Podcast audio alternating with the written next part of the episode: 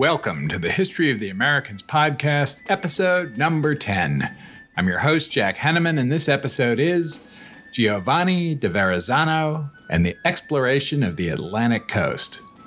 We are recording this episode on February 24th, 2021, in Austin, Texas. There's a big suspension bridge at the entrance to the upper bay of New York Harbor, connecting Staten Island to Brooklyn.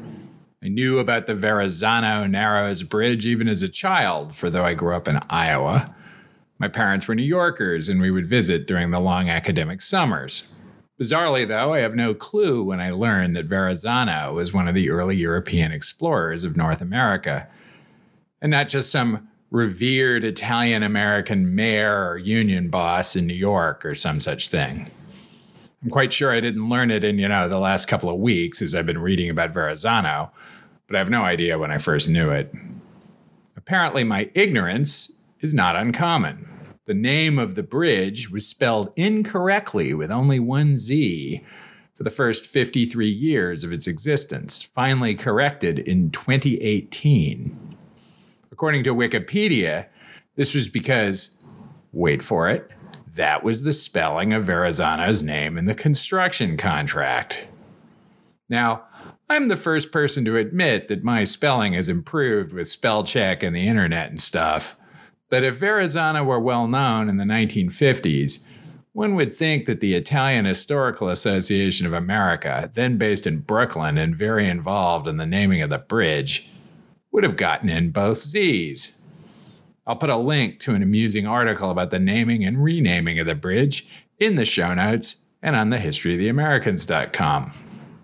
There are two other things that seem to confirm Verrazzano's relative obscurity. First, apart from the bridge, I could find only one other use of Verrazzano in, an American place name a Verrazzano Drive in a development in Wilmington, North Carolina. Hernando de Soto, with whom we will consort a few episodes down the road, has all sorts of towns and counties and at least 13 streets named after him. And he was a much worse guy. Which brings me to the second thing. As you are about to hear, Verrazzano is the sort of person who you would expect to be out of favor in certain circles. Enough out of favor that one would think activists would call for the renaming of the Narrows Bridge entirely. But I couldn't find any real attempt to do so, even as recently as 2018 when New York State went to the considerable expense of changing the spelling on hundreds of road signs to add that last Z. Even people who are keen to rename things to reframe the legacy of flawed historical figures seem to have ignored Verrazzano, at least so far. We warm our hands over small fires. So let's roll back 500 years and carry on. By 1522, 30 years after Columbus's first contact, the Spanish had conquered Mexico and most of the Caribbean and had established Panama City, the first European settlement on the Pacific coast of the Western Hemisphere. The English King Henry VII hired the Italian Giovanni Caboto we Anglophones know him as John Cabot, to look for a northwest passage to Asia. And in search of that, he had discovered, air quotes, etc., etc., Newfoundland in 1497. And then, in September 1522, the 18 survivors out of 239 of the Magellan circumnavigation expedition arrived in Seville establishing once and for all that the newly discovered lands to the west had nothing whatsoever to do with Asia. Nevertheless, the major powers of Europe were still more interested in trade with Asia than in the development of the Western Hemisphere, notwithstanding the gold that Spain had found there. Just as Columbus's discovery had catalyzed John Cabot's expedition, the new information from the Magellan fleet survivors catalyzed missions to discover an easier route than the stormy Strait of Magellan. The Spanish gains were making their geopolitical competitors nervous. The English and Portuguese were engaged in the new world of varying degrees, so now it was France's turn to fear falling behind. France's King Francis I, known to the locals as Francois Premier, had overextended himself fiscally and emotionally in foreign wars and love affairs. but was nevertheless concerned with France's capacities at sea. He oversaw the fortification and reconstruction of France's Atlantic ports and the expansion of French shipping. And his mother in law, Louise de Savoie, took a keen interest in Magellan's voyage and invited one of the Italian gentlemen who made it all the way to visit her at court. Presumably, King Francis was there. We know as well that Francis was rather famously irritated with the papal division of the Western Hemisphere into the Spanish and Portuguese territories. Of the Treaty of Tordesillas, which purported to divide the New World between the two Iberian powers, Francis supposedly said, quote, The sun shines for me as it does for others. I would very much like to see the clause of Adam's will, by which I should be denied my share of the world. At this point, the Spanish and Portuguese had mapped the entire coast of the Americas from Florida to Patagonia and had found no passage north of the Strait of Magellan.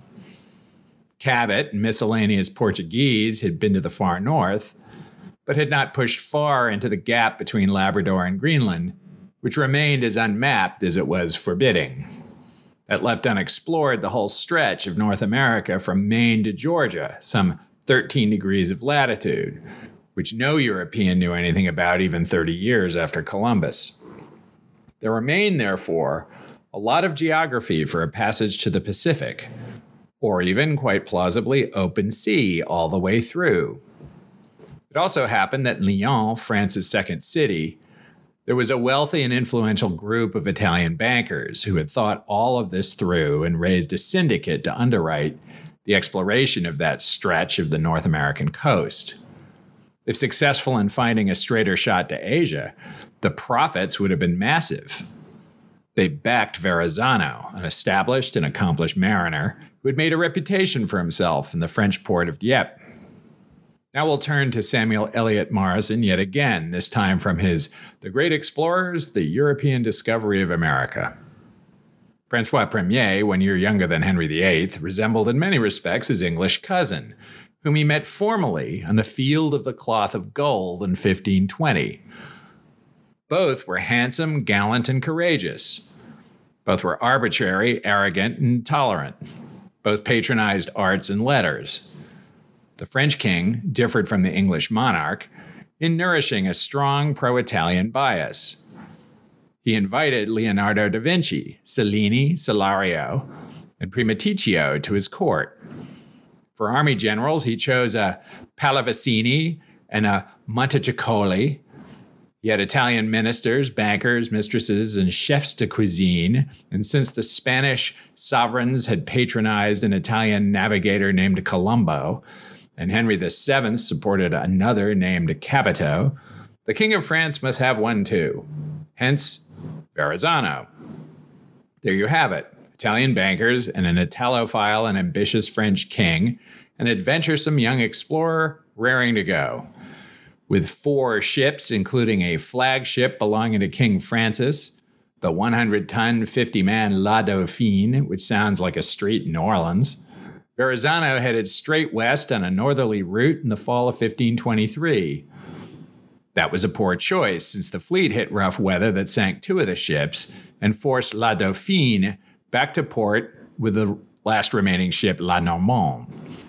After repairs and perhaps a new appreciation for sailing the North Atlantic in winter, Verrazzano rebooted to the south with just La Dauphine and La Normande, heading to Portuguese Madeira rather than to the Spanish Canaries to avoid, as Obi Wan Kenobi would put it, imperial entanglements. Let's just say we'd like to avoid any imperial entanglements. French privateers had already been hunting Spanish treasure ships, and Spanish man of war were looking for the fleur de lis. Oh, and that was this podcast, very first special effect. I'm super excited about it. The early 16th century explorers were so courageous, it almost embarrasses me to think of the soft, risk free life I've been fortunate to live. I wonder how much of that essentially medieval courage came from believing in God and heaven and how much simply reflected the vastly more interesting trade off between exploration and the considerable risks in everyday, ordinary, boring life. Compared to the alternatives, running a very high risk of death to see an entirely new world might seem like a very good trade.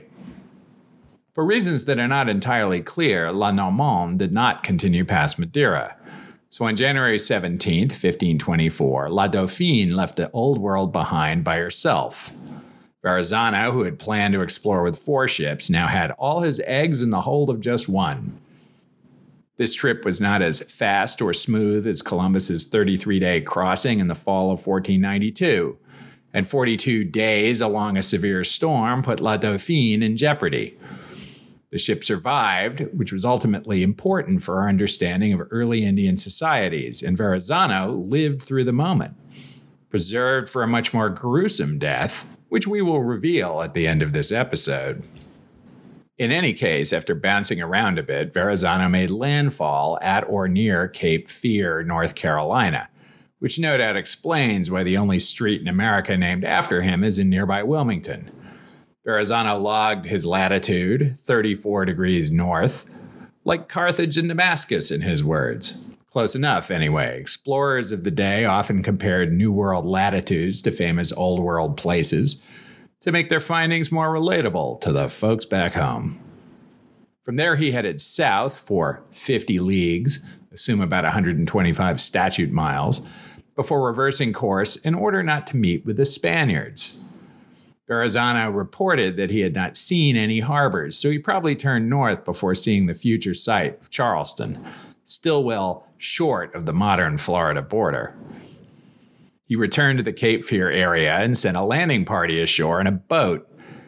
A bunch of apparently fascinated Indians arrived by canoe, quote, hard to the seaside, seeming to rejoice very much at the sight of us, and marveling greatly at our apparel, shape, and whiteness showed us by sundry signs where we might most commodiously come a land with our boat, offering us also of their victuals to eat.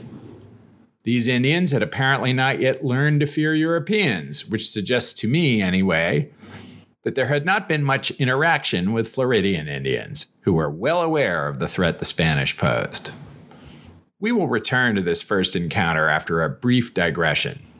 You might well ask, how do we know this and everything else Verrazzano reported? Through the efforts of Richard Hakluyt, in some ways, one of the most important figures in the history of the Americans, and yet very few Americans, at least those who are not historians, have ever heard of him. Hakluyt, spelled H A K L U Y T, in case you want to look him up, was the essential English chronicler of early European voyages of discovery Hakluyt lived from 1550 to 1616, during which time he produced a vast multi volume history, actually more than one, of English and European discovery with names like diverse voyages touching the discovery of America and the lands adjacent unto the same, made first of all by our Englishmen and afterwards by the Frenchmen and Britons, with two maps annexed hereunto. For our purposes today, Hakluyt translated Verrazzano's report to Francis I into English, even before it was translated into French. Presumably, Francis the Italophile was delighted to read it in the original Italian and no rush to translate it himself. So, Hakluyt is important because a great deal of what we know about early exploration was preserved on account of his work. More consequentially, Hakluyt also became a persuasive advocate for English exploration, and, as we shall see some indeterminate number of episodes hence, the most influential voice in English politics in support of the Virginia Company and its expedition to Jamestown. Without Hakluyt, it's not at all clear that it would have been the English who settled the Atlantic coast north of Florida. Back to Verrazzano, whose description of his own first contact repeats a theme we have hit before how physically impressive the Indians were in these encounters before their societies were ripped apart by disease. Quoting Verrazzano per Hakluyt, these people go altogether naked, except that they cover their privy parts with certain skins of beasts, like unto martens, which they fasten into a narrow girdle made of grass, very artfully wrought, hanged about with tails of diverse other beasts, which round about their bodies hang dangling down to their knees. Some of them wear garlands of birds' feathers. The people are of color russet and not much unlike the Saracens. Their hair is black, thick, and not very long, which they tie together in a knot behind and wear it like a tail. They are well featured in their limbs of average stature and commonly somewhat bigger than we, broad breasted, strong arms, their legs and other parts of their bodies well fashioned, and they are disfigured in nothing, saving what they have somewhat broad visages, and yet not all of them, for we saw many of them well favored, having black and great eyes, with a cheerful and steady look, not strong of body, yet sharp witted, nimble, and great runners. For as we could learn by experience, and in those last two qualities, they are like to them of the uttermost parts of China. You can hear, I am sure, the similarities with Columbus's descriptions of his various first encounters, which we discussed in the third and fourth episodes on Columbus. And note the reference to China. Verrazzano had without doubt read Marco Polo. La Dauphine continued north along the Outer Banks, and somewhere between Cape Lookout and just north of Cape Hatteras, anchored and sent a landing party to fetch water. Quoting Verrazzano per Hakluyt again. While we rode on that coast, partly because it had no harbor, and for what we wanted water, we sent our boat ashore with 25 men, where by reason of great and continual waves that beat against the shore, being an open coast without succor, none of our men could possibly go ashore without losing our boat. We saw there many people, which came unto the shore, making diverse signs of friendship and showing that they were content we should come a land. And by trial we found them to be very courteous and gentle, and your majesty shall understand by the success. To the intent we might send them of our things, which the Indians commonly desire and esteem, as sheets of paper, glasses, bells, and such trifles, we sent a young man, one of our mariners, ashore, who, swimming toward them, cast the things upon the shore. Seeking afterwards to return, he was with such violence of the waves beaten upon the shore that he was so bruised that he lay there almost dead, which the Indians perceiving ran to catch him, and drawing him out, they carried him a little way off from the sea. Young man cried out, apparently afraid he would be killed, but the Indians laid him on a sand dune to dry in the sun, stripped him down, and built a big fire. Verrazzano reports that the crew, watching all this from a distance, expected the Indians to roast him and eat him. But the young man, having recovered his strength and having stayed while with them, showed them by signs that he was desirous to return to the ship, and they, with great love, clapping him fast about with many embracings, accompanying him unto the sea, and to put him in more assurance, leaving him alone, they went unto a high ground and stood there, beholding him until he was entered into the boat. This young man observed, as we did also, that these are of color, including to black, and the others were, with their flesh very shining, of average stature, handsome visage, and delicate limbs, and of very little strength, but of prompt wit. The next day, still farther north, Verrazzano made an observational error that may seem ludicrous to us, but which persisted on some maps for more than a century. Sailing along the outer banks north of Hatteras, he could see glimpses of Pamlico Sound, which at various points is 30 or more miles wide. From the mast of his ship, Verrazzano reported that they could see the Pacific Ocean, accessible only by the narrow isthmus of the Outer Banks. Now, this may seem like a silly mistake, and Verrazzano could find no point of ingress with sufficient depth to confirm it. Morison sympathetically points out that the Pamlico Sound really does look like an ocean. You may sail for 20 miles south and 20 miles north of Cape Hatteras without seeing the mainland from the deck or mast of a small sailing ship. We flew Verrazzano's route on a beautiful June day with high visibility at an altitude of 200 feet, and for 50 miles could see no land west of the banks. And of course, explorers, like everybody else risking life and limb in service of conviction, see what they hope to see. La Dauphine continued north and encountered shoreline much more beautiful than the rest of the Outer Banks. By Verrazzano's account, hilly and covered with very tall trees. Verrazzano named it Arcadia after the Arcadia of Greece, which presumably Verrazzano thought reminiscent. Samuel Eliot Morison, having flown along the coast from Cape Fear to Barnegat, New Jersey, was persuaded beyond doubt that Verrazzano's Arcadia was actually Kitty Hawk, the most famous place along that stretch for entirely different reasons. Verrazzano's name Arcadia survives, but mapmakers continually moved it north and east until it became the French term for Nova Scotia, New Brunswick, and the northern part of Maine.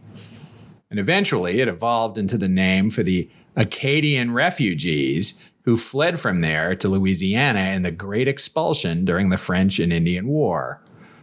So, but for Verrazzano, we wouldn't have Ragin' Cajuns, and that would be an incalculable loss. We'd have to call them frenzied French or something. Doesn't ring the same way. It was also at Kitty Hawk that the French kidnapped their first Indian. Verrazzano's account is a bit cringy for we modern people to read. That we might have some knowledge thereof, we sent 20 men a land, which entered into the country about two leagues, and they found that the people were fled to the woods for fear. They saw only one old woman with a young maid of 18 or 20 years old, which seeing our company hid themselves in the grass for fear. The old woman carried two infants on her shoulders, and behind her neck a child of eight years old. The young woman was laden likewise with as many. But when our men came unto them, the women cried out. The old woman made signs that the men were fled into the woods as soon as they saw us. To quiet them and to win their favor, our men gave them such victuals as they had with them to eat, which the old woman received thankfully, but the young woman disdained them all and threw them disdainfully on the ground.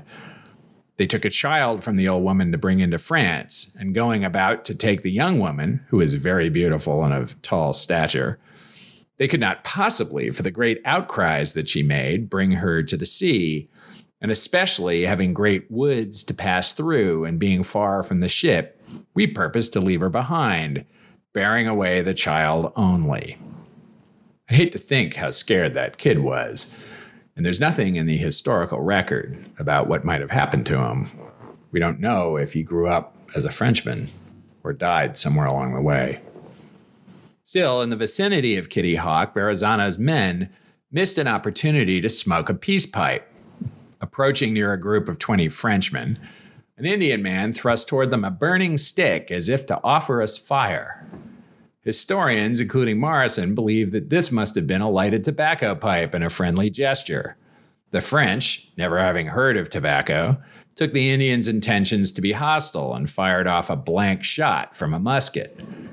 The Indian was stunned, trembling with fright, and, quote, like a friar, pointed a finger at sky, ship, and sea as if he were invoking a blessing on us. Or maybe a curse. Perhaps it would have gone better for him if he were merely smoking a cigar out of his nose, like the Tainos Indians in Cuba and the Bahamas. La Dauphine continued north, in space of a hundred leagues sailing, continues Verrazzano, we found a very pleasant place situated amongst certain little steep hills, from amidst which the hills there ran down into the sea a great stream of water, which within the mouth was very deep, and from the sea to the mouth of same with the tide, which we found to rise eight feet, any great vessel laden might pass up. There is no place that fits this description north of Kitty Hawk before one gets to New York Bay, which Verrazzano reached on April 17, 1524, and which Morison says, quote, never looked fairer than on this very first day when European eyes gazed upon it. The rest of Verrazzano's brief account indicates that he anchored in the Narrows just under the site of the beautiful bridge that would bear his name, however misspelled, 450 years hence. They took the ship's boat into the upper bay, and there were greeted by any number of good looking Indians in more than 30 canoes, cheerfully welcoming them. Unfortunately, the wind turned unfavorably, and after only one day, the conservative Verrazzano left the harbor that would one day become the most important in the New World. La Dauphine headed east along the south shore of Long Island, eventually passing Montauk and then Block Island. Ever the classicist, Verrazzano wrote, We discovered an island in the form of a triangle, distant from the mainland 10 leagues, about the bigness of the island of the Rhodes. It was full of hills covered with trees, well peopled, for we saw fires along the coast. Here, inadvertently and astonishingly, Verrazzano named a future state of the Union.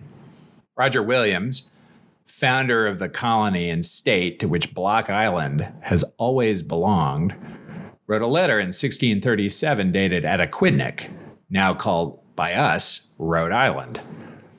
On 13 March 1644, the Colonial Assembly declared Aquidneck shall be henceforth called the Isle of Rhodes or Rhode Island.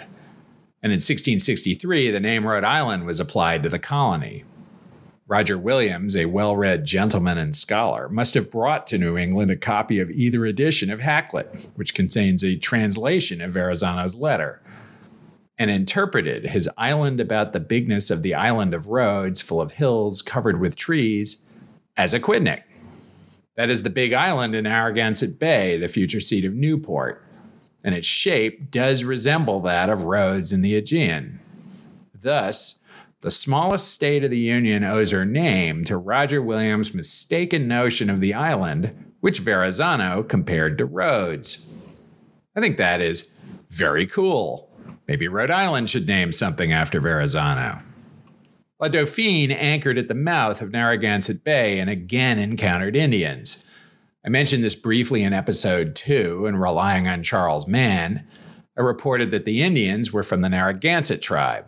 Morison's quite specific that they were from the Wampanoag, whose domain extended over the eastern side of Narragansett Bay and southeastern Massachusetts.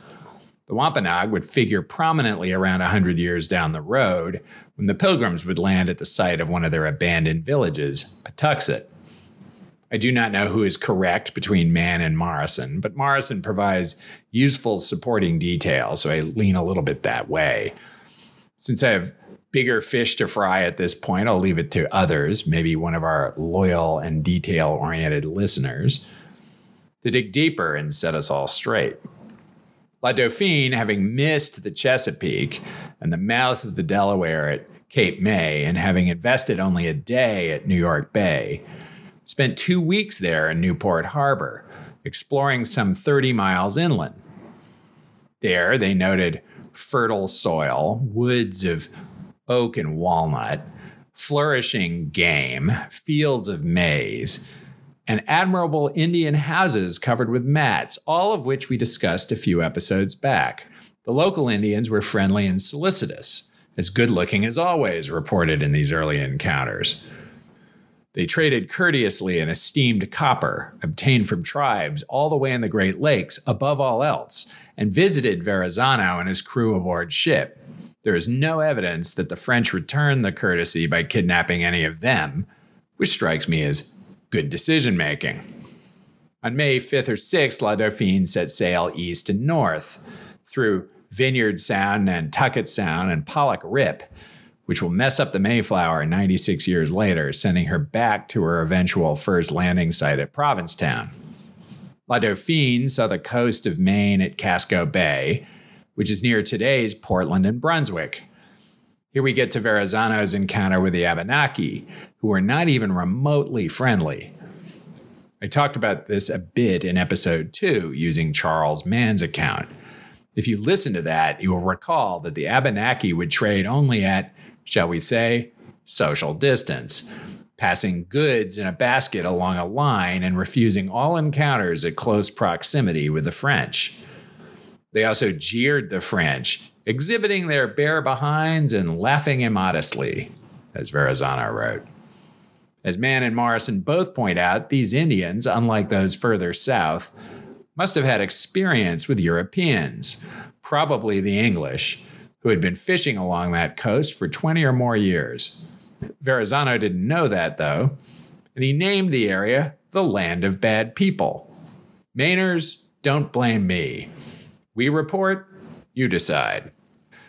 From Maine, La Dauphine worked its way up the coast past Nova Scotia, and then, having consumed most of its stores, set a course for home, arriving back in Dieppe on July 8, 1524.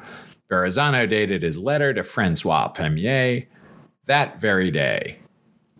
France, it would turn out, would be distracted, and her next great explorer, Jacques Cartier, would travel far to the north in modern Canada, outside of our self imposed mandate the French would miss the opportunity to figure out whether Pamlico Sound really was the Pacific Ocean. While that would have been a manifest waste of time, they might have discovered the Chesapeake, the mouth of the Delaware, or explored the Hudson. The French would do none of these things, though, so Verrazzano's legacy would diminish until the Italian history people in Brooklyn got the idea of promoting him and the bridge. Perhaps Verrazzano also damaged his legacy by missing the significance of those important bays along the American coast, and thereby leaving them to the Dutch, the Swedes, and eventually the English. With all our technology, it is hard to imagine how that could happen, but in fact, explorers missed the obvious all the time.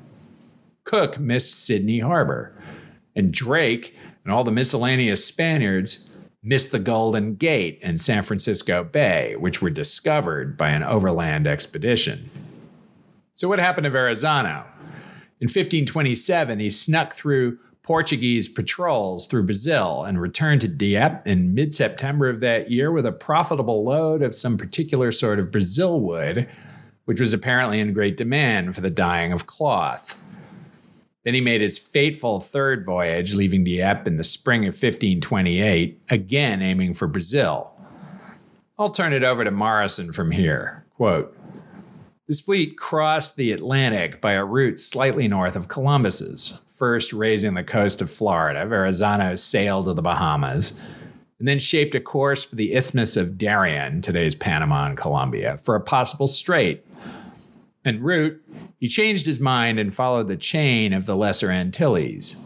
There he made the mistake of anchoring well offshore, as he customarily did. Unfortunately, the island where he chose to call, probably Guadeloupe, was inhabited by no gentle tribe of Indians, but by the ferocious man eating Caribs.